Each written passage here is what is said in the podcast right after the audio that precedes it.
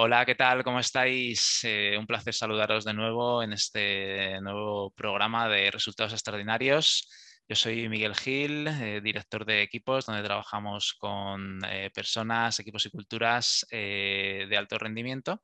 Y soy psicólogo y coach y bueno, soy el conductor de este programa en el que, como sabéis, pues tratamos de inspirar a personas que quieran salir de su zona de confort, conseguir resultados extraordinarios, entendidos como algo que es un desafío, que es un reto, que al principio no sabes muy bien si te va a salir o no, pero te ilusiona y quieres lograr resultados. Entonces, a través de personas como David Vicente, que ahora, os presentaré, pues eh, tratamos de inspiraros a través de ver cómo han conseguido sus resultados extraordinarios. ¿no?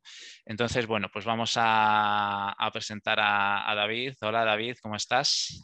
Hola, muy bien, muchas gracias por invitarme. Bueno, un placer tenerte aquí. Eh, antes de presentarte, bueno, decir que David es mi, osteópata, yo lo conozco de eso. Eh, para mí es un crack, me, está sirviendo mucho en todo lo que, lo que haces, David. Y, también a otras personas que conozco, ¿no? que, están, que están contigo.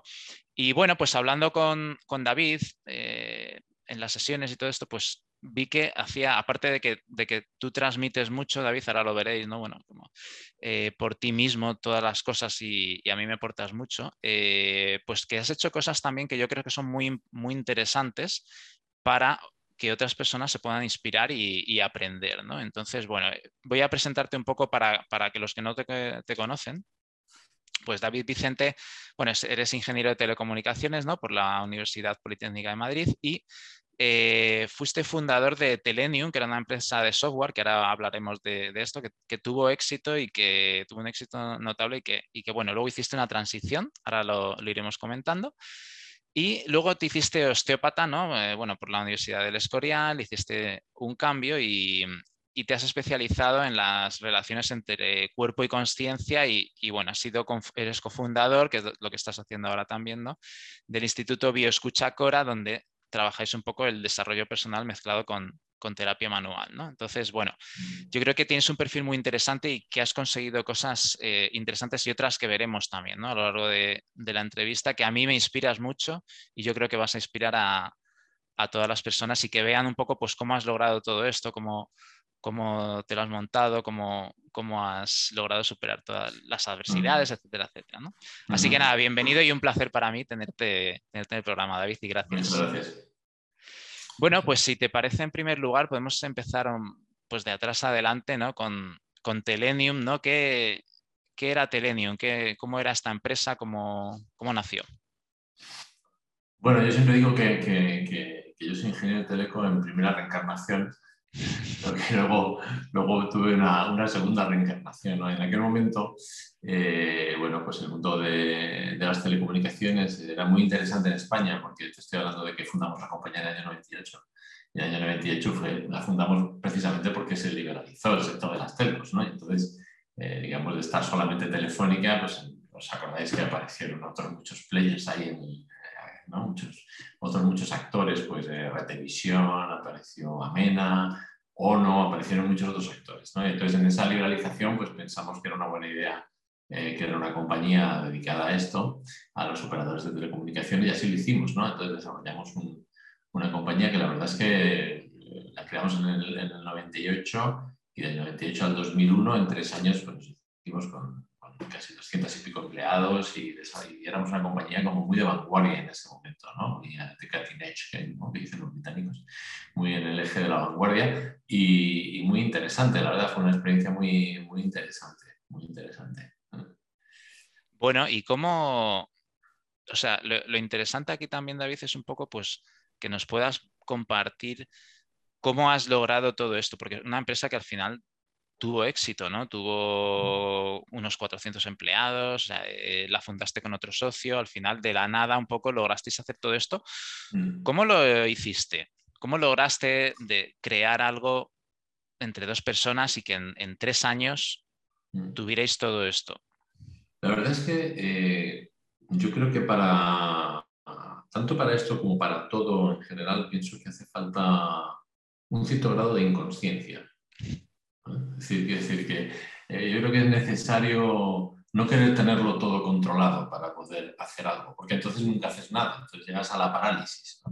Y, creo que fuimos un tanto inconscientes, una, bendita inconsciencia eh, que, nos, que nos permitió lanzarnos. Y luego creo que también es muy importante no dejarse llevar por los resultados. Es decir, eh, nosotros, yo personalmente en mi vida nunca he hecho las cosas por los resultados, sino por el proceso. Me parece mucho más interesante, o a mí siempre me ha nutrido mucho más el camino que la meta. Y además la meta, en mi caso, siempre han sido metas móviles. Nunca, la meta nunca se está quieta, ¿no? Parece como que eh, parece como que el objetivo que quieres alcanzar se esté moviendo continuamente contigo, ¿no? Con lo cual, realmente lo que parece interesante es explorar eh, qué riqueza me aporta el camino, ¿no? Y, yo creo que esto cambia mucho la manera de hacer las cosas, realmente. Porque una dificultad ya no se ve como, eh, como una barrera, sino como una oportunidad de, enriquecerte en ese camino, ¿no? Es una, manera de aprender cosas. Entonces me parece importante separarse de, de los objetivos y explorar los procesos, ¿no?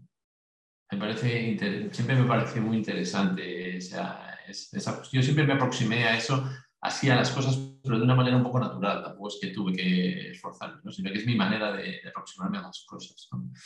¿no? tanto, no tanto tengo, un, tengo un buen amigo que es pianista profesional ¿no? y él me graba discos y da conciertos por ahí. Y él me decía que él, eh, que a él nunca le interesó grabar discos ni tocar en público, que a él lo que le interesó era explorar su relación con el instrumento. Y esto realmente es muy interesante, porque entonces es cuando acabas dando conciertos, realmente, ¿no? Cuando no te importa dar conciertos es cuando acabas dando conciertos, ¿no? Entonces él siempre está explorando su relación con el instrumento, no tanto tener éxito o no tenerlo. Y bueno, esto es algo que dices que siempre lo, lo, tuviste un poco, bueno, que te salía así, ¿no? Pero haces algo para, para centrarte en ello, eh, si a lo mejor en un momento dado estás más centrado o pues resultado no está saliendo bien algo o algo, haces algo para decir, mm, no, mira, voy a centrarme más en el proceso. Mm. Eh, quizás, sí que ha habido un aprendizaje ahí de, que nos han, ya sabes que nos han educado siempre en que a fuego agua, ¿no? Problemas hay que, hay que, hay que resolverlos, ¿no? Y eso nos pone siempre en un modo como, con, mucha necesidad de actuar. Pero muchas veces los problemas eh, eh, nos obligan a pausarnos en lugar de actuar. yo siempre recomiendo que en lugar de al fuego agua, al fuego pausa y luego si hace falta agua. ¿no? Si te pausas, ya hay muchas veces que ya no hace falta el agua. Entonces yo siempre he, intentado hacer un esfuerzo por, por, pausarme cuando ha habido una dificultad, ¿no? no por atacarla inmediatamente y querer resolverla inmediatamente y tener impaciencia por resolverla, sino intentar entender qué es lo que esa dificultad ha venido a enseñar. ¿no? Porque realmente una de las cosas que sí que tengo claro es que las dificultades no pasan hasta que tú no hayas aprendido todo lo que han venido a enseñar como te resistas a aprender lo que esa dificultad ha venido a enseñarte, esa dificultad no pasa. Se queda ahí perenne hasta que tú quieras aprender lo que esa dificultad ha venido a enseñarte. También pasa con las relaciones humanas. ¿no? A veces hay personas que vienen a enseñarte cosas y hasta que no lo aprendes, esas personas se te enquistan ahí y no, no pasan. ¿no? Pues, pues igual, ¿no? Igual. Mm. Como tus maestros en la dificultad, ¿no? Le, puedes declarar maestro en esto y Hmm, al final la, al final la, dificultad siempre es tu mejor maestro. Y igual, que, igual que la crítica siempre es tu mejor manera de aprender, ¿no? rodearte de personas que sean críticas es la mejor manera de poder aprender. ¿no?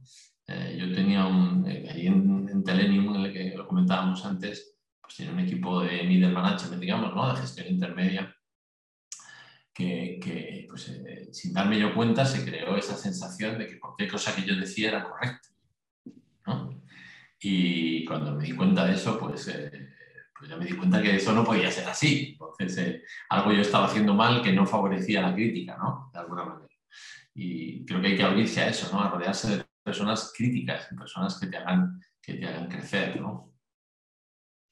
Bueno, entonces estás hablando, David, por un lado, de, mm, de obtener feedback, ¿no? De la gente, que eso ha sido parte del éxito, y también de, bueno, descentrarse un poquito del objetivo en cuanto a poner tu foco en, disfrutar del, camino y el proceso, ¿no?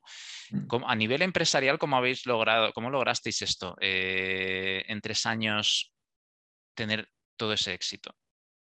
Bueno, yo creo que confluyeron muchos factores, ¿no? Siempre que hay un éxito, eh, esto es un puchero con muchos ingredientes, la mayoría de los cuales son ajenos a tu control. Esto por lo menos es mi experiencia, ¿no? Quiero decir que esto lo podíamos contar como una historia de, visionario, pero la realidad es que no es así, sino que se dieron un montón de circunstancias, muchas de ellas de mercado, pues esto que te digo que, que, que, lo hicimos en este momento de liberalización y entonces parecía como que estábamos, íbamos a favor de ola, ¿no? Entonces es como si te montas en una ola o sea, coges una dirección que es exactamente en la que viene la ola, ¿no? Y entonces todo, parece, todo parece mucho más fácil, ¿no? Todo parece mucho más fácil. Pero realmente es una, una confluencia de muchos factores. El primero es que eh, tener claro que lo importante nunca es qué, sino quién. Es decir, lo importante no es tener una, una buena idea, sino quién lo va a hacer. Una buena idea con una ejecución deficiente no es una buena idea. Y una idea pésima con tíos muy buenos al frente acaba siendo una buena idea. Entonces, eh, no es tan importante lo que hacemos, sino quién lo hace. Entonces, rodearse de gente buena es muy importante. Y eso yo creo que sí que lo hicimos. Sí que lo hicimos. Rodearnos de gente que, eran mejores que nosotros, los que, los, que fundamos la compañía realmente. Y, lo reconocimos como tal y no nos, no nos, no nos dolió en prenda reconocer como tal el poder trabajar con gente mejor que nosotros, que nos iluminó bastante. Luego también yo creo que hubo un momento de, orgía de inversión, hubo una orgía de inversión en el mundo de las telecomunicaciones en ese momento eh, y eso pues obviamente favorece mucho, favorece mucho el crecimiento. Y claro, vosotros visteis la ola y os subisteis? O sea, ¿cómo fue ese proceso? Más allá de que, bueno, hmm. Realmente nosotros intuimos la ola, porque la ola, cuando nosotros creamos la compañía, todavía no había llegado, pero intuimos que venía la ola. Y, efectivamente, y la ola nos pilló de Sacasteis la tabla, ¿no? Y Exactamente. Estábamos ahí como están los surfistas ahí cuando están eh, Ahí mirando y de repente viene un tsunami, ¿no? Exacto, y de pronto hay Exacto. ahí, puedes cometer el error, ahí puedes cometer el error que nosotros eh, al principio lo cometimos un poco, de pensar que no es la ola, sino que es que eres muy bueno. ¿Eh? y entonces em, bueno, también, a lo mejor también hay parte, vamos, yo lo pienso desde fuera, que, que creo que hicisteis cosas bien. Sí, sí. Eh, pero bueno, tú estás hablando de, no creerte tú que simplemente todo depende de ti, todo lo has hecho tú y todo. De no, de no endiosarte, de no endiosarte y de no y de, estar siempre muy agarrado a la tierra, ¿sabes? De no creer que, y de no creer nunca que el éxito es definitivo. Yo, esto me recuerda, David, a, a, una frase de un poema que se llama If, que está escrito, a mí me gusta mucho el tenis, en la entrada de la pista central de Wimbledon, que dice en, traducido al español, si pudieras encontrarte con el triunfo y el desastre y, tratar a esos dos impostores de la misma forma, ¿no? Entonces me recuerda esto, ¿no? De decir, bueno, ni cuando ganas eres tan bueno, ni cuando pierdes eres tan malo. A ver, algo has hecho, pero un poco creo que te refieres a eso, ¿no? Sí, de, no, de, reconocer que hay muchas, muchos otros factores, no solo tú, ¿no? y de no endiosarte ni iluminarte, ¿no? entonces te separas de lo real, te separas de la realidad. ¿Tuviste que, qué cosas aprendiste en esta, en esta etapa, mm, David? Sabiendo un poco también que imagino que una cosa era al principio fundar una empresa y luego otra dirigirla y cuando ya es más grande y todo esto, ¿no? ¿Qué mm. aprendizajes fuiste teniendo? Mm. Sí, realmente eso es muy interesante porque, eh, ¿sabes? Hay, hay una, frase, un lema, que me parece que es de la Casa de los Habsburgo, me parece que es el lema de la Casa de los Habsburgo, que lo leí una vez en, un libro de historia y me fascinó, que dice, el lema de la familia de los Habsburgo es emprender y culminar. Emprender, emprende cualquiera. Emprender lo hace cualquiera. Lo difícil es culminar, realmente. Porque efectivamente eh, la pasión de crear algo y la adrenalina de crear algo, pues es algo que te mueve, es un motor que, que mueve solo, ¿no? Pero cuando eso está creado hay que gestionarlo. Y ese es un perfil muy distinto del creador. Y yo me aburría, me aburro con facilidad. Es decir, que, que a mí me encanta crear, pero cuando eso ya coja volumen y hay que gestionar y ya vienen las hojas Excel y vienen los, ¿no? los softwares de gestión y los recursos humanos y los sindicatos que vinieron también en nuestra compañía y, tienes que empezar a gestionar realmente mi, mi pasión decae. ¿no? Eh, y ahí necesitas rodearte de gente que eso sea su pasión. Que eso sea su pasión. Porque si te empeñas en que como yo soy el fundador, lo tengo que hacer yo, y no te apasiona, pues eh, la cosa no, no, fluye. La cosa no fluye. Entonces creo que es importante y una de las cosas que aprendí en este proceso es saber qué es dónde, dónde, no, dónde, yo realmente soy competente. Dónde yo realmente soy competente. Y porque donde no sea competente, seguro que encuentro a alguien que lo es competente ahí, ¿no? Entonces, siempre tener a la gente competente haciendo las funciones para las que son competentes y no al revés, ¿sabes? competente y motivado, ¿no? Por lo que dices. Puedes saber hacerlo, pero a lo mejor no te apetece. ¿No? Y, te apetecen más otras cosas. Y para otra persona eso es una motivación tremenda. ¿no? Pues yo creo que una persona motivada es una persona eh, con la que no se puede competir. Es alguien que le guste lo que hace, y que esté apasionado con lo que hace, es una persona con la que no se puede competir. Entonces, esas son las personas con las que, que tienen que estar en cada una de las tareas. ¿no? ¿Algún aprendizaje más que recuerdes así de esa época? Bueno, también eh, eh, un tema que me parece interesante es, eh, nosotros contratábamos muchos directivos ¿no? para la compañía y una de las cosas que se me ocurrió hacer es, la gente venía con sus currículums, ¿no? entonces yo pues, los entrevistaba. Entonces, si el currículum tenía dos páginas, yo les citaba dos semanas después y les decía que me tenían que traer lo que yo llamaba el contracurrículum, ¿no? es dos páginas de las veces que lo he hecho de pena. Y, venir a contarlo, ¿no? Las veces que lo has cagado, ¿no? Eh, hablando, en, hablando en plata, ¿no? Y venir a contarlo, ¿no? Había gente que no volvía, pero había gente que aprovechaba la ocasión. Y realmente me parece interesante también eh, apreciar las veces que la gente se equivoca, porque eso también mide la capacidad que tienen de asumir riesgo. ¿Sabes? Entonces, creo que es importante no solamente, mm, digamos, mm, demostrar eh, mis capacidades, sino también mis fracasos. Forman parte de mí, ¿no? Forman parte de mí mis errores.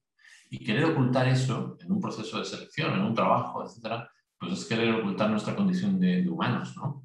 Así que yo este ejercicio lo, hacía bastante con directivos y la verdad es que era muy nutritivo, porque me recuerdo un caso que además lo contratamos, que, vino a la segunda, a la contraentrevista, digamos, con el contracurrículum, vino el, vino el tío vestido de vaqueros y con una camiseta de Mickey Mouse, ¿no? Este había entendido, este había entendido el, tema, ¿no? Y entonces, bueno, pues eh, empezó a contar, y claro, había hecho verdaderas, verdaderos, pues, ideas que no habían funcionado y se había pegado una castaña gorda pero también había asumido el riesgo de ponerlas en práctica. ¿no? Y eso, también es muy interesante de poder medir. ¿no? Mm. Sí, yo creo que es muy interesante, David, y no solamente porque ves si esa persona cómo gestiona el riesgo, sino también cómo gestiona sus eh, errores. Si es porque si no eres capaz de verlos y asumirlos y compartirlos, eh, muchas veces es difícil solucionarlos. ¿no? Entonces es una persona que, que es capaz de aprender de legitimarlo y construir a partir de ahí. Probablemente va, a ser más eficaz, ¿no? No sé si lo ves tú de esa forma también. Claro, claro. Eh, cualquier práctica profesional conlleva errores. Y, soy capaz de reconocerlos y de explorarlos, porque un error hay que explorarlo, por aquello que decíamos del camino, ¿no? De aprender, ¿no? Explorar el error y conocer bien el error que has hecho, pues eso habla mucho de ti, ¿no? habla mucho y bien de ti. Muy interesante. Em, ¿Qué dificultades tuviste en esta época con la empresa y cómo, cómo pudiste superarlas?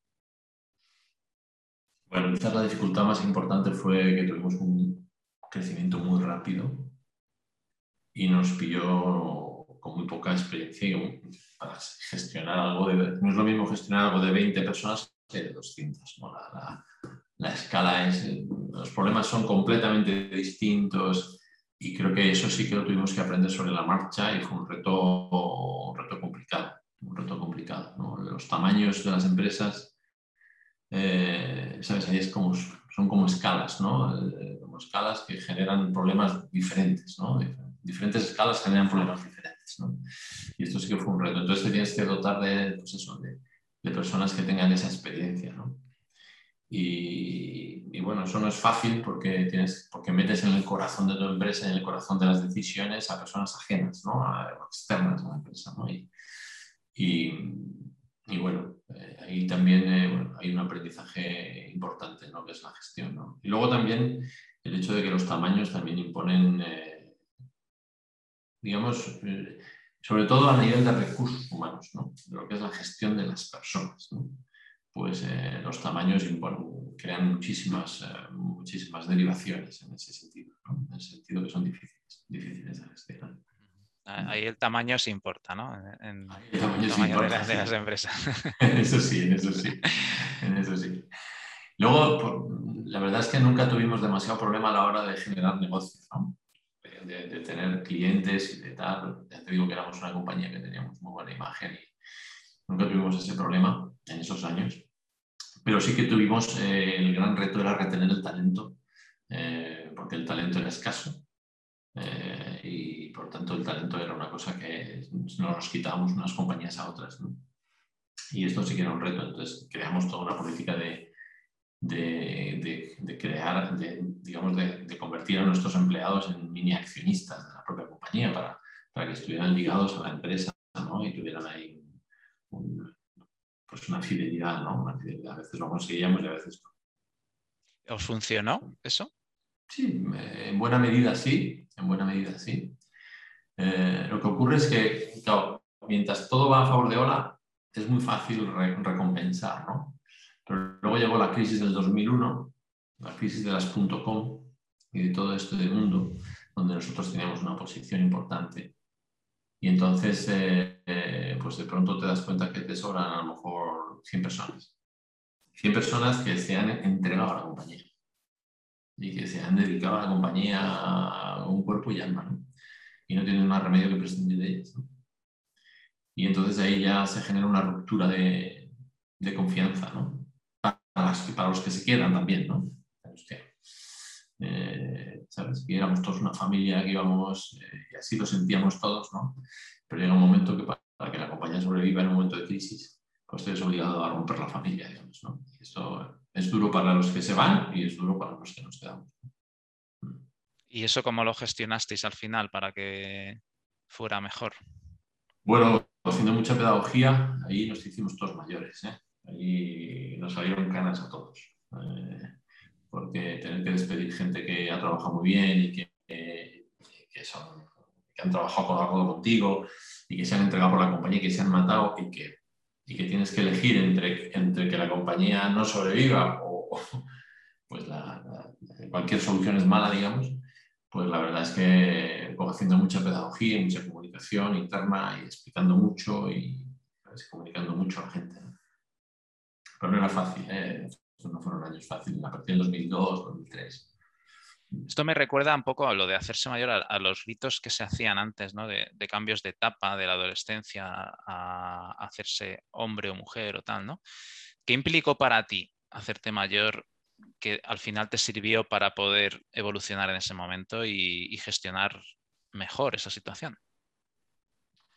Sí, bueno, este tipo de situaciones lo que generan es un crecimiento en todos, ¿no? es un crecimiento doloroso, a lo mejor que no te hubiera gustado tener que hacer, ¿no?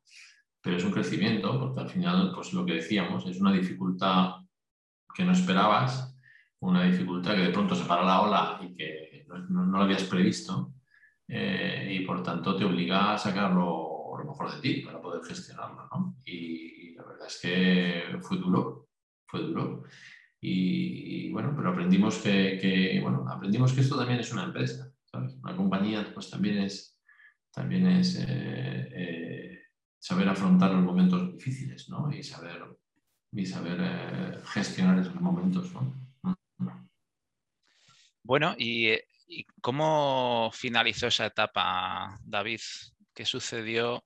¿Cómo hiciste una transición? Hmm. Bueno, la verdad es que esto se puede contar de muchas maneras, eh, pero, yo voy a contarla de verdad, ¿no?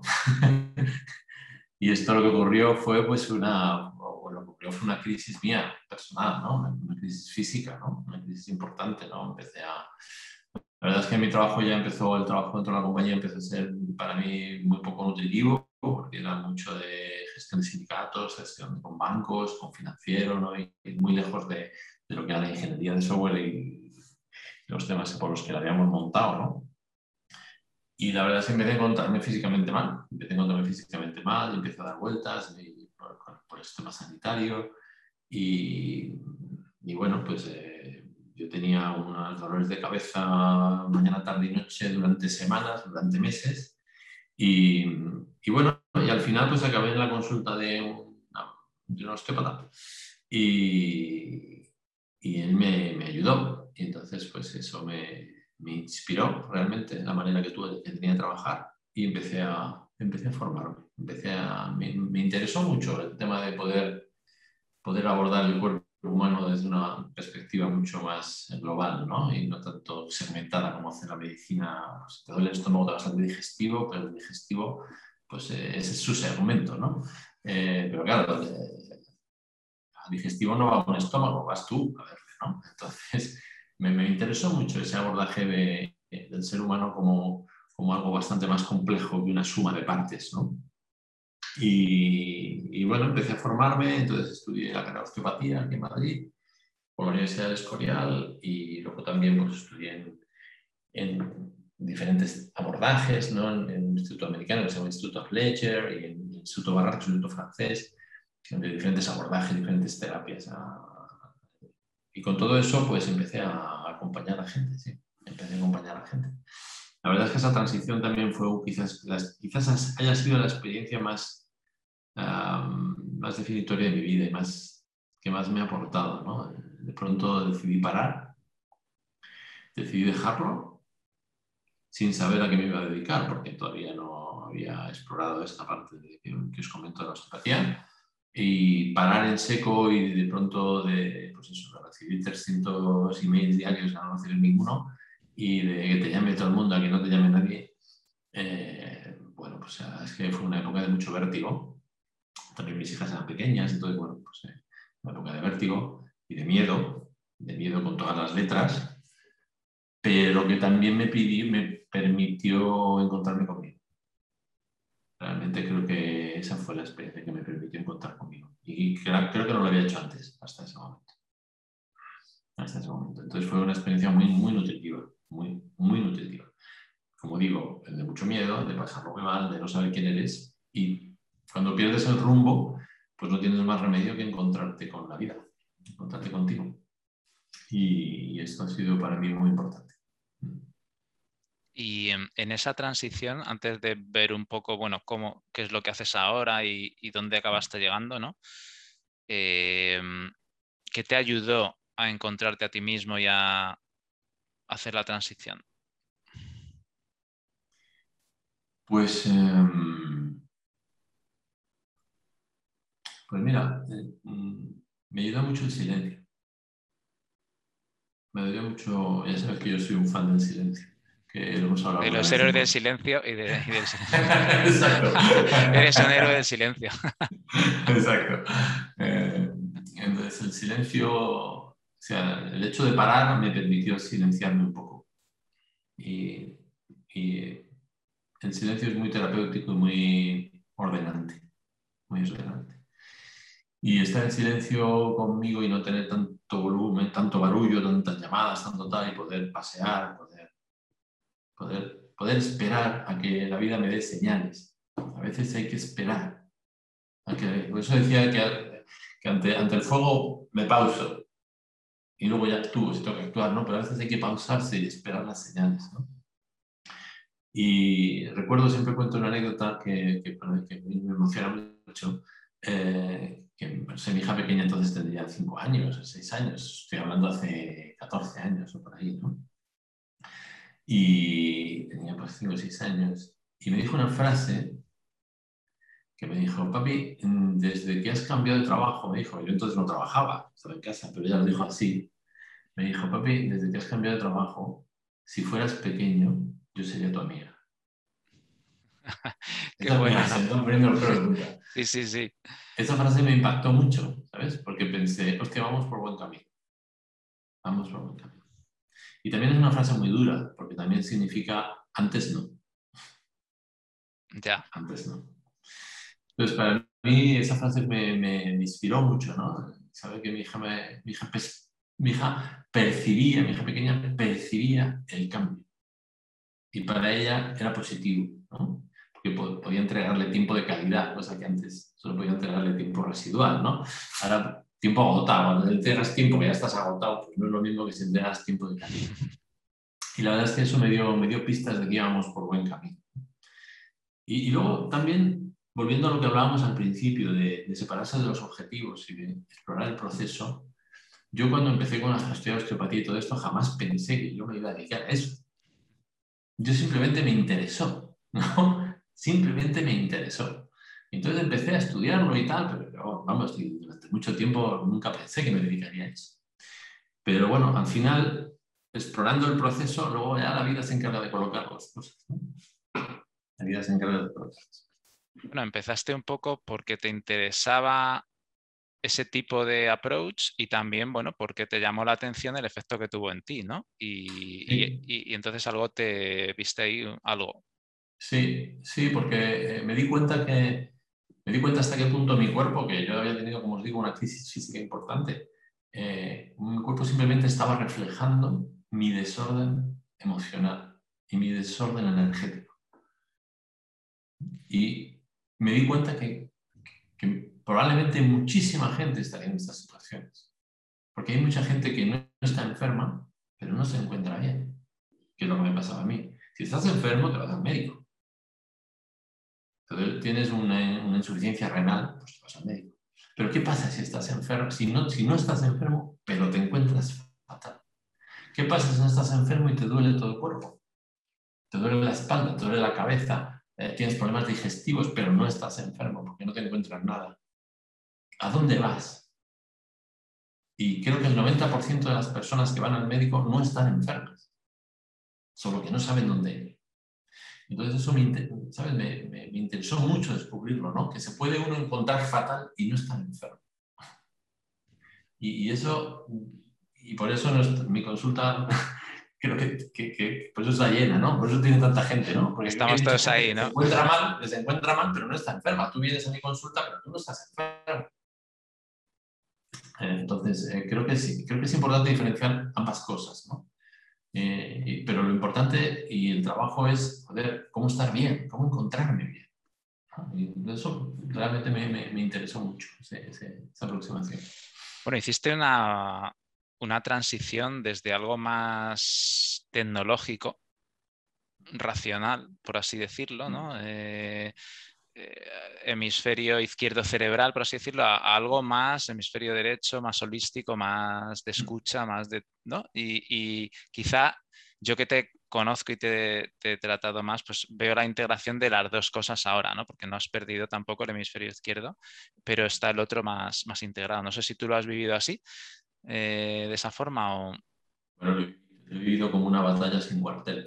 O sea, acallar mi hemisferio izquierdo ha sido, ha sido, ha sido todo un proceso de, reeducación, realmente. ¿no? Eh, una mente muy científica, muy, muy, eh, muy acostumbrada a, verlo todo de una manera terriblemente objetiva, muy cómoda con lo preciso eh, y con lo exacto. Y bueno, pues empezar a trabajar con el cuerpo humano, que es cualquier cosa menos preciso y exacto, empezar a trabajar con las emociones, que es cualquier cosa menos precisa y exacta, o con, los aspectos energéticos del cuerpo, pues es, abrir, es, abrirse, es abrir, es darse permiso para explorar posibilidades que mi cerebro izquierdo o mi lado izquierdo nunca hubiera explorado. ¿no? Y, pero bueno, es aprender también a, a la escucha, o ya sabes que yo trabajo desde la escucha, ¿no? La escucha del cuerpo, ¿no? Es aprender a... Yo, siempre digo que, ninguno de nosotros eh, elige sus amigos por el currículum. ¿no? Uno no elige sus amigos por el lado izquierdo del cerebro, ¿no? no, coge una, una, computación y dice ocho y medio, es mi amigo, ¿no? No. Hay muchos otros procesos que calibramos y que están ahí, que estamos a la escucha de ellos, ¿no? Si son personas de fiar, simpatizo con ellas, si son afines a mí. Son cosas que se sienten pero que no se pueden computerizar ni medir de una manera muy clara. Y bueno, creo que eso es la escucha, ¿no? Eso es la escucha. Y, y nuestro cuerpo pues, eh, pues lo cuenta todo. Si uno está dispuesto a escucharlo, el cuerpo está deseando ser escuchado. Y cuenta no solamente mi historia, cuenta la historia de mi linaje. Cuenta, hay muchas cosas en nosotros que provienen de nuestros, de nuestros padres, de nuestros abuelos, y que nuestro cuerpo, pues eh, yo siempre pongo el caso de los, he visto muchos problemas de infertilidad, ¿no? Que provienen de, pues, de abuelas o bisabuelas que sufrieron abusos y, que, de alguna manera ha llegado hasta, hasta mí ese trauma, ¿no? Y cuando eso, cuando eso se explora y el cuerpo lo cuenta, eh, pues muchas veces aparecen en, aparecen en camilla pues, recuerdos de, de, cosas que uno no ha vivido, pero que liberan una, un legado que permite que luego esa persona se quede embarazada, ¿no? Cuando eso se libera, ¿no? Entonces somos unos bichos bastante sofisticados. sí, somos, somos, complejos. Somos muy complejos y, y, poder escuchar eso y poder atender la globalidad de eso es muy bonito realmente. Bueno, es muy interesante y si te parece, puedes explicar un poco, David, pues qué es lo que haces ahora eh, desde ese método, desde también el Instituto Bioescucha Cora, ¿no? Eh, porque, claro, también da resultados, ¿no? Es como que pasaste de una empresa que te daba resultados y yo puedo dar fe de que también da resultados lo que estás haciendo ahora y, que estás ayudando a mucha gente, ¿no? Eh, ¿Qué es lo que, mm, cuál es el enfoque ahora, ¿no? ¿En qué te has especializado? ¿Cómo lo abordáis? Bueno, yo diría que para que, para que la gente lo entienda, diría que, mm, que el cuerpo tiene jerarquías y que para el cuerpo no es todo lo mismo no le da todo igual. ¿no?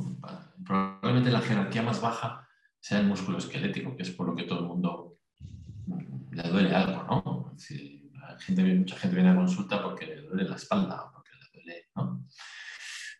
Pero eh, para que la gente comprenda, muchas veces un dolor de espalda, una contractura en la espalda, eh, es algo que el cuerpo está poniendo para proteger otra cosa más, más severa para él. Entonces, si tú te vas a cualquier profesional, osteópata, fisioterapeuta, lo que sea, y te quitas esa contractura, pues el cuerpo la volverá a poner. Porque imagínate que, que hay un riñón que está sufriendo, porque mecánicamente está torsionado, ¿no? Imagínate. Pues el cuerpo lo que hace es que coge toda la musculatura de la espalda y crea una coraza alrededor para que el riñón no sufra, porque el cuerpo no se puede, no se puede arriesgar a que el riñón se rompa. Entonces, crea un, crea un lumbago, vamos a llamarlo así, crea un dolor en la espalda, ¿no? ¿Por qué? Porque crea una coraza para proteger al riñón. Si tú te vas a un osteópata, te hace un masaje y te quita la contractura, el cuerpo lo va a volver a poner, porque el riñón para él es mucho más importante. Con lo cual el sistema visceral un poco rige sobre el sistema muscular. Por eso tanta gente va a quitarse siempre la misma contractura. Porque el cuerpo una y otra vez, alguien debería preguntarse, ¿por qué? ¿Por qué? ¿Por qué yo tengo siempre la misma contractura? Porque eso es por algo. ¿no? ¿Eh? Y ese riñón a lo mejor que está sufriendo, está sufriendo porque está somatizando una emoción, un miedo, por ejemplo. Entonces, hasta que no, por tanto, el sistema emocional rige sobre el visceral y el visceral rige sobre el muscular. Hasta que no soltemos esa emoción, no soltará el riñón y no soltará la musculatura. Entonces, el cuerpo tiene como diferente, y hay más jerarquías, ¿no? Está la energética, está la espiritual, ¿no? Podemos tener un pinzamiento, vamos a llamarlo así, a nivel espiritual, que al final se me, se me ponga de manifiesto en un dolor de hombro. Pero hasta que no soltemos el pintamiento espiritual, el dolor de hombro va a seguir. explico? Es una cadena de, una cadena de jerarquías, ¿no? Entonces un poco de lo que se trata es de poder escuchar al cuerpo para que el cuerpo nos diga dónde está el origen. ¿Dónde está el origen de ese dolor? Porque la víctima es lo que duele, pero la víctima nunca es el culpable. Entonces, como las novelas de Agatha Christie, ¿no? La víctima es la parte más débil del cuerpo y por ahí rompe. Pero el culpable seguramente está lejos de ahí. Entonces, eh, no podemos ir a tratar a la víctima. No podemos ir a, quitar el dolor concreto, sino a buscar el origen que causa ese dolor. Por eso yo invito a todo el mundo que nos esté viendo a, a no resignarse al dolor. No resignarse al dolor, porque el dolor es un mensaje es que el cuerpo me está diciendo, hey, hey, oye, aquí hay algo que mirar. Aquí hay algo que mirar. Algo tienes que cambiar. Yo tuve que cambiar mi vida entera.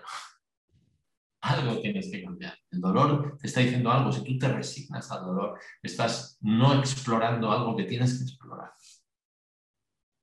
Entonces, yo invito a todo el mundo a que, no se resigne al dolor, a que explore realmente con un profesional, conmigo, con quien sea, como yo, pero que, que, que, que trabajen desde la escucha del cuerpo, porque el cuerpo lo cuenta todo. El cuerpo lo cuenta todo. Muy interesante, David. Además, eh, bueno, el, enfoque más occidental, por así decirlo, es de otra manera. Mm. Yo creo que bebe más de, otras fuentes también, ¿no? Mm. Y creo que es muy interesante y, bueno, yo como psicólogo creo, le veo mucho sentido a lo que dices, ¿no? Porque eh, creo que el cuerpo es un, todo relacionado y tú estás tenso, estás, estás tenso tu cuerpo y emocionalmente estás tenso, ¿no? Estás enfadado y estás apretando, estás, o sea, eh, todo, todo es un. Y, estás pensando cosas a la vez. Es, es, un, es, un, todo, ¿no? Entonces yo creo que tiene muchísimo sentido. ¿Cómo haces para escuchar al cuerpo? Porque mm, eh, estás hablando por un lado de que uno se escucha a sí mismo, pero tú como profesional, para, para poder eh, ayudar a alguien, necesitas escuchar tú también, ¿no? Bueno, escuchar al cuerpo se hace.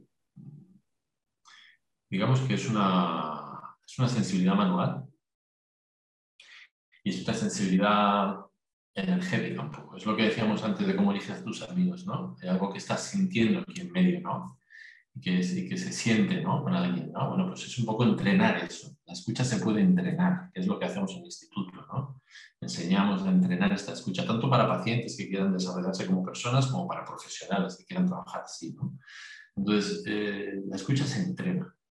Y y escuchar significa eh, estar, el que escucha, que soy yo en este caso, tiene que estar en un lugar para poder escuchar, en un lugar de no necesidad. Y si yo necesito que tú pienses que soy guay, por decirlo de alguna manera, pues yo ya, ya no podré ayudarte, porque yo ya estaré pendiente de mi necesidad, no de la tuya. Si yo necesito que tú vuelvas, porque necesito pagar la hipoteca de yo que sé qué, pues yo ya no podré ayudarte, porque yo ya me moveré desde mi necesidad. Y mi necesidad es mi debilidad. Entonces se trata de estar en un lugar de no necesidad. Y entonces es cuando el cuerpo se expresa. Un lugar de amor y de respeto hacia el cuerpo. Y entonces es cuando el cuerpo se expresa. es un poco más complejo de, contar. pero... te comprendo y yo, yo creo que eso es muy importante y me está viniendo también a veces en, ciertos trabajos, ciertas cosas, como por ejemplo en las ventas. Cuando tú vas a vender algo eh, y, tiene, o, te van a vender algo a ti y ves la necesidad de, que, de, vendértelo, de qué tal. Sin embargo, cuando bueno, tú, tú quieres ayudar a alguien o quieres, eh, estás en otro sitio, como dices, pues eh, lo que se produce ahí es muy diferente, ¿no? ¿Cómo haces para situarte en ese lugar? Porque claro, por un lado es pues, no tener la necesidad, pero a veces eh, uno tiene necesidades, ¿no? Eh, ¿Cómo haces para irte a ese lugar? Bueno, eso también es un entrenamiento, ¿no? Se trata de estar en un lugar dentro de uno de silencio, vuelvo al silencio, estar en un lugar dentro de uno de, paz, de calma, de respeto. Eso significa que acallas mucho tu, pensamiento crítico, digamos, ¿no? En el lado izquierdo, ¿no? Eh, porque se trata, de, se trata del paciente, no se trata de mí. Entonces yo estoy en un lugar donde simplemente estoy para escuchar y acompañar al paciente a donde su cuerpo me diga. Y bueno, es algo que también se entrena, es algo que también se entrena. Para mí ahora ya es muy, muy inmediato ¿sabes? No necesito grandes, eh, no necesito ponerme a meditar ni nada de esto, ¿no? Simplemente es una, es una sensación física de, de, estar en un lugar de orden interno, ¿no? Y, y bueno, creo que, creo que es muy interesante ver cómo reacciona el paciente y el cuerpo del paciente, pero el paciente en su globalidad, cuando se genera un espacio de no juicio. Si no hay juicio entre nosotros, la verdad siempre aflora. Si no me siento juzgado, es como nos quitáramos una mochila de 200 kilos, ¿no? Estamos todos siempre sometidos a tanto juicio, sobre todo de uno mismo, pero también de los demás, ¿no? Y esa parece la moneda de cambio, ¿no? de cambio que tenemos entre todos, son juicios para allá, juicios para acá. Cuando se genera un espacio y un toque y una, una, una energía de no juicio, la verdad aflora naturalmente. Por eso, es, por eso es más fácil escuchar el cuerpo desde ahí, desde ese no juicio. Muy interesante, David, y yo creo que es muy eficaz también, ¿no? Eh, lo experimento yo en primera persona y ya te digo que como psicólogo a mí también, desde mi punto de vista, me parece muy, muy certero, ¿no? ¿Qué habilidades o qué claves eh, piensas tú que son las que te han servido para también tener éxito en este, en este campo? No buscarlo. Como decíamos al principio, ¿no? Nunca, nunca pensé, ¿verdad? Eh? Para mí es una sorpresa. Eh, nunca pensé que yo acabaría teniendo una consulta de, este, estoy acompañando a personas, ¿no? Y siempre vivo cada, y esto es importante, vivir cada visita de cada paciente como un privilegio. Como algo, como algo perfecto viene a verme. Eh, porque lo, lo, que es es perfecto como es. Algo perfecto viene a verme. Y es un regalo realmente. Un regalo realmente. Y yo lo vivo así, como un privilegio. Porque además, bueno, los pacientes, bueno, tú lo sabes, eh, pues mejoráis o no mejoráis, pero vamos, mejoráis, volvéis, pero yo también me nutro de vosotros, ¿no? Y, vuestras historias también me enseñan, ¿no? Y, vivir eso como, una, como un quid pro quo, ¿no? Vivir eso como, como un intercambio de intimidad, ¿no? Como un espacio íntimo, sin juicio, protegido y lleno de, y lleno de, sinceridad, ¿no? Y creo que eso realmente es muy nutritivo para, para todos, para los pacientes, pero también para, para mí.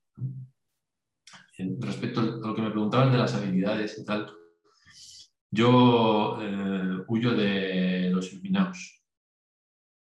Aquí es muy fácil iluminarse y creer que uno tiene dones o poderes, o, ¿sabes?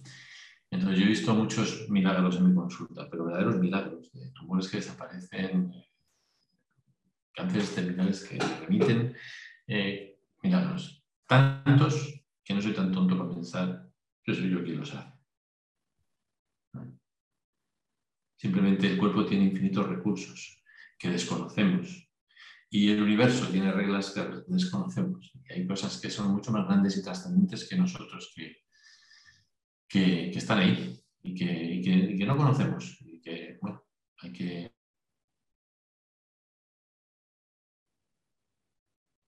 David, creo que se ha quedado la imagen. ¿Me oyes, David? ¿Ahora me oyes? Eh, no te oigo, te habías quedado la pantalla.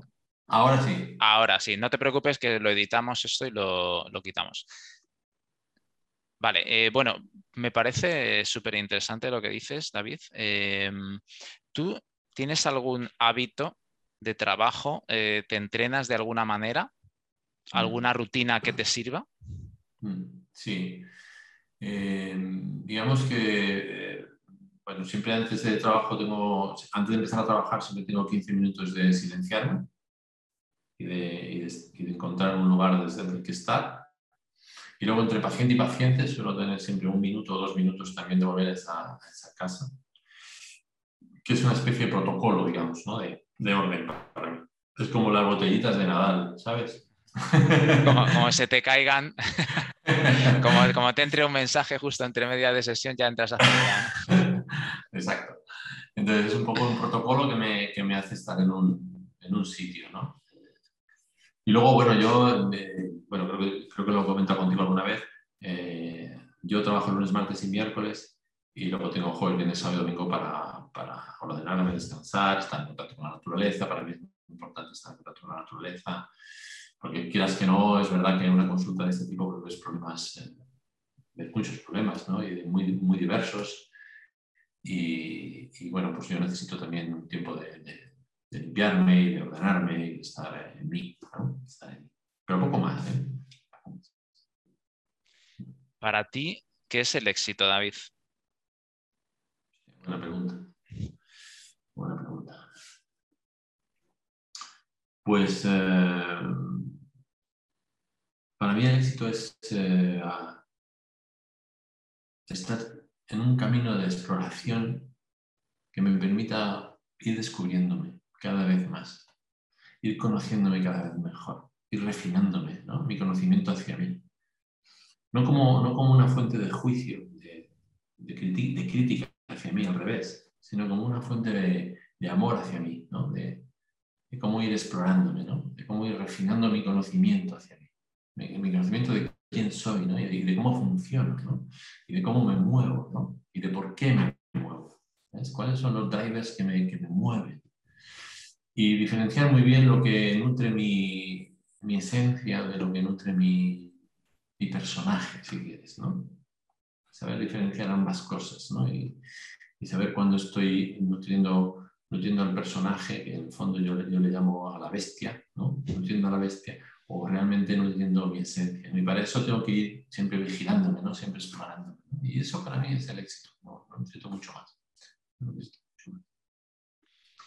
Mm, también a la hora de, de conseguir resultados, yo creo que influyen los valores de las personas, ¿no? porque nos hacen priorizar, elegir. ¿Cuáles dirías que son tus valores más importantes, David? Bueno, yo creo que hay que, hay que ser honesto. Para mí eso es muy importante, ser honesto. Eh, y ser honesto hasta las últimas consecuencias. Con lo que uno... Y ser honesto no significa ser coherente. Al revés. Para mí ser honesto me provoca que mucha gente me dice, es que la semana pasada dijiste lo contrario. Efectivamente. Efectivamente, porque la semana pasada pensaba lo contrario, pero ya no siento eso, ya siento otra cosa. ¿no? Y ser honesto es estar siempre en un proceso de escucha hacia uno y de respeto hacia uno y atenderlo. Y, y ser muy honesto con los demás también. Y eso para mí quizás sea el valor más importante. Desde el punto de vista de, de, lo que creo que es más importante para el éxito para, de cualquier actividad, a mí siempre me ha parecido que la, la cualidad más importante es el tesón. ¿El? El tesón. El tesón. Sí. Resistir. Resistir. No es tener buena, la mejor idea del mundo, ni es estar determinado a lo que tú quieras y resistir. También lo identificas como cantidad de trabajo, o sea, determinación, de persistencia, pero también como currárselo mucho. Bueno, todo, todo hay que currárselo, ¿no? Pero si curras mucho en la dirección equivocada, eh, pues no tendrás el éxito ¿no? eh, que, que, buscas, ¿no? Resistir, es decir, es, es escuchar profundamente qué es lo que uno quiere hacer y determinarse a hacerlo. Y muchas veces cuando vienen las dificultades tenemos tendencia a cambiar el rumbo. Eso ya no es resistir. cuando vienen las dificultades es cuando más hay que mantener el rumbo. Entonces creo que es escuchar profundamente lo que uno quiere y determinarse a hacerlo. Esas son las... Emprender y culminar. Ahora estoy haciendo de la, de la casa más al rumbo. ¿no? Bueno, eh, ese tipo de frases, David, y mantras que uno tiene, ¿no? Eh, son importantes porque yo creo que nos dirigen, ¿no? ¿Cuáles son, qué, ¿Cómo gestionas tú tu cabeza, tu mente? Eh, ¿Cómo haces algo para gestionar tus emociones? ¿Qué haces en ese sentido? Pues no creas que mucho, ¿eh? Yo, como te digo, me, me, me, me, nutre mucho el contacto con la naturaleza, ¿no? Entonces, pues, un buen paseo por el campo, me gusta mucho el bucear, el submarinismo. Entonces, pues bucear o cualquier, cualquier, cualquier actividad que me conecte con la naturaleza me, me limpia mucho y me nutre mucho, pero no soy persona que medite durante horas ni, ni haga nada de esto. ¿eh? Sí, que, sí que es verdad lo que os decía antes, que todos los días hago un poco de silencio, un poquito de silencio. Pero poco más, ¿eh? no, no, no mucho más, ¿eh? no mucho más. No mucho más. Si tú estás en una... me siento muy en paz con lo que hago y me siento muy en paz. Entonces, eh, mm, no sé, no, estoy en lucha, también porque llevo mucho tiempo seguramente luchando. Eh, ya no estoy en lucha y eso, bueno, pues hace que todo sea mucho más cómodo. ¿Qué cosas, quiénes son tus maestros, héroes, heroínas, gente que te ha inspirado, que te ha aportado? Pues yo he sido un poco de seguir a, a nadie, ¿no? De seguir a... Siempre he sido como una especie de, de lobo estepario en ese sentido, ¿no? Y tampoco he, tampoco he querido que nadie me siga especialmente, ¿no? O sea que no, tengo ese reflejo, nunca he sido fan, ¿no? Ahora he fenómeno fan, ¿no? Ni siquiera de grupos musicales, nada de esto, ¿no? Nunca he sido fan. Em, pero no sabría decirte, la verdad es que soy muy soy muy, adoro mucho los grandes compositores de música, ¿no? De la historia, ¿no? Por Mozart, Beethoven, Bach, etc. Pero más que por sus valores, por su, por su obra, ¿no? Porque no, no, no, no, llegas a conocerles, ¿no? Más que por, la obra, ¿no? Pero, no tengo así grandes referentes de, de, éxito empresarial, por ejemplo. ¿Sabes? Hay mucha gente, por ejemplo, que diría Steve Jobs o no sé. Realmente nunca he sido fan de, así de nadie en concreto, de nadie en concreto, sinceramente. Em, ¿Y en qué cosas eh, buscas tú, por ejemplo, en libros, cosas de YouTube, podcast? Eh, no sé si, si, ahí pues buscas inspiración o, te informas o buscas cosas interesantes. No sé si tienes alguna recomendación que hacer o, dónde lo haces o cómo. Bueno, la verdad es que me gusta mucho leer. Entonces leo casi cualquier cosa que caiga en mis manos, Aunque me gusta mucho leer novel, novela negra y a ser posible novela negra nórdica. No sé por qué, pero eh, me, gusta mucho la novela negra nórdica. Eh, pero tampoco soy persona de leer mucho libros así de autoayuda o de coaching o de cosas así. Bueno, me refería más a cosas que a ti te inspiran, no solo para tu trabajo, sino eh, cosas que, qué libros estás leyendo, si recomendarías algún libro, algún podcast, algún que a ti te mueva algo, que a ti te inspire o que a ti te guste? Pues realmente eh, no sabría decirte, porque últimamente he leído, a, bueno, el último libro que me he leído es la biografía de San Francisco, entonces no sé yo si se, puede recomendar. La verdad es que es bastante interesante la biografía de San Francisco, porque este era un pinta de cuidado que se convirtió, ¿no? Que se convirtió. Y, y, la verdad es que tiene, tiene su interés, o sea que, que, quizás sí que te recomendaría eso, la biografía de San Francisco. Sí, sí. Em, vale, y bueno, ¿qué consejos le darías a una persona que quiere lograr resultados extraordinarios entendidos como, bueno, salir de su zona de confort, de, plantearse un desafío de algo que le está llamando, que le está gustando y conseguir resultados? Yo creo que lo más importante es dedicar tiempo a escucharse y a comprender, comprender íntegramente lo que uno quiere y necesita, ¿no? Uno desea. No lo que se supone que desea, ni lo que los demás suponen que debe desear, sino que es realmente lo que uno... Y dedicar tiempo a eso es ahorrar mucho tiempo después. Cuanto más tiempo se dedica a eso ahora en la fase inicial, eh, más, menos vueltas das luego. Entonces yo el consejo que daría, incluso para hacer eso, eh, si uno no se siente suficientemente capaz de hacerlo solo, buscar ayuda para hacerlo. Alguien que te acompañe en esa exploración de qué deseas, qué, necesitas, qué quieres, qué, quieres que suceda, qué quieres, cómo quieres que sea tu vida, a qué te quieres dedicar. Creo que eso es un proceso que no todo el mundo es capaz de hacerlo ni mucho menos. Y yo creo que es importante acompañarse en esa parte, porque si eso está claro, es mucho más fácil determinarse porque lo sientes tan claramente que es mucho más fácil determinarse y el éxito está casi garantizado. Si eso no está claro, nos, convertiremos en veletas según las circunstancias, eh, las adversidades, las dificultades, los momentos de mercado, eh, etcétera, ¿no? Entonces te conviertes en veleta y entonces no avanzas. Ese sería mi consejo fundamental. Bueno, antes de, terminar, David, no sé si hay alguna cosa que no te haya preguntado y que creas que puede ser importante comentar, o a lo mejor alguna de tus metáforas que cuentas o, que a mí me gustan, esas metáforas que cuentas.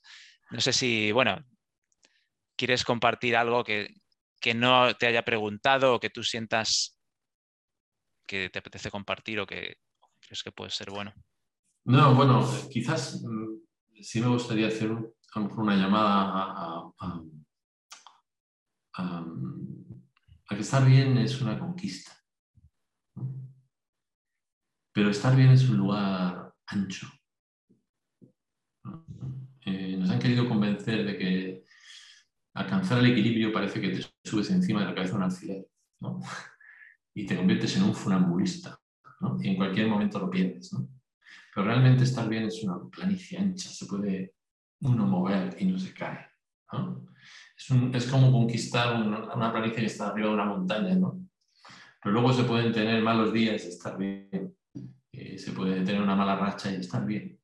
Entonces estar bien es un lugar ancho y que yo invitaría a la gente que no se resigne a, no estar bien, ¿no? a estar regular, no físicamente, sino también anímicamente, o también desde el punto de vista de, de, cómo, me, cómo, me, siento energéticamente, ¿no? Etcétera, ¿no? Estar bien eh, no, es, no, es, no, es, una cosa pequeñita y estrecha que enseguida la pierdo. ¿no? Hay, que, hay que aprender a conquistarlo, pero que una vez que se conquista, pues es, es, una, es un lugar amplio. Y me gustaría transmitir esa idea a la gente porque, porque creo que yo lo veo en consulta, ¿no? que, que, mucha gente anda muy perdida y, eso tiene un impacto sobre el cuerpo sobre, sobre la vida de las personas. Así que quizás eso es la última llamada que haría. Muy bien, David. Pues oye, ha sido un gran placer tenerte aquí. Te agradezco muchísimo tu presencia. Creo que has aportado un montón de cosas. Eh, y, que, y que a través de tu ejemplo, tu vivencia, tu camino, pues has podido inspirar también a, otras personas, además de a mí que, me inspiras habitualmente. Así que muchas gracias por venir. Cuando me propusiste esa entrevista te dije que yo no sabía si yo iba a ser inspirador de nada, pero bueno, ojalá, ojalá así haya sido. Bueno, yo a mí me inspiras y yo creo, creo que todas las cosas que has logrado no son fáciles eh, y que no son casuales, aunque a veces, bueno, pues eh, hay circunstancias, no todo depende de uno, pero yo creo que, el éxito, dependiendo de cómo uno se lo defina, pero que también hay muchas cosas que están en tu mano. Entonces, bueno, pues yo creo que muchas de las cosas y de los resultados que has alcanzado es porque te has escuchado mucho, los has buscado y, que no es casual. Entonces, creo que eso y tu experiencia, pues pues puede inspirar a, mucho a, otras personas. Así que muchas gracias por, estar aquí. Gracias a ti por invitarme. Un abrazo. Bueno, pues hasta aquí el programa de hoy. Eh, espero que, os haya gustado tanto como a mí. Y, nada, simplemente pues emplazaros al siguiente programa de resultados extraordinarios y nos veremos por allí. Un abrazo a todos.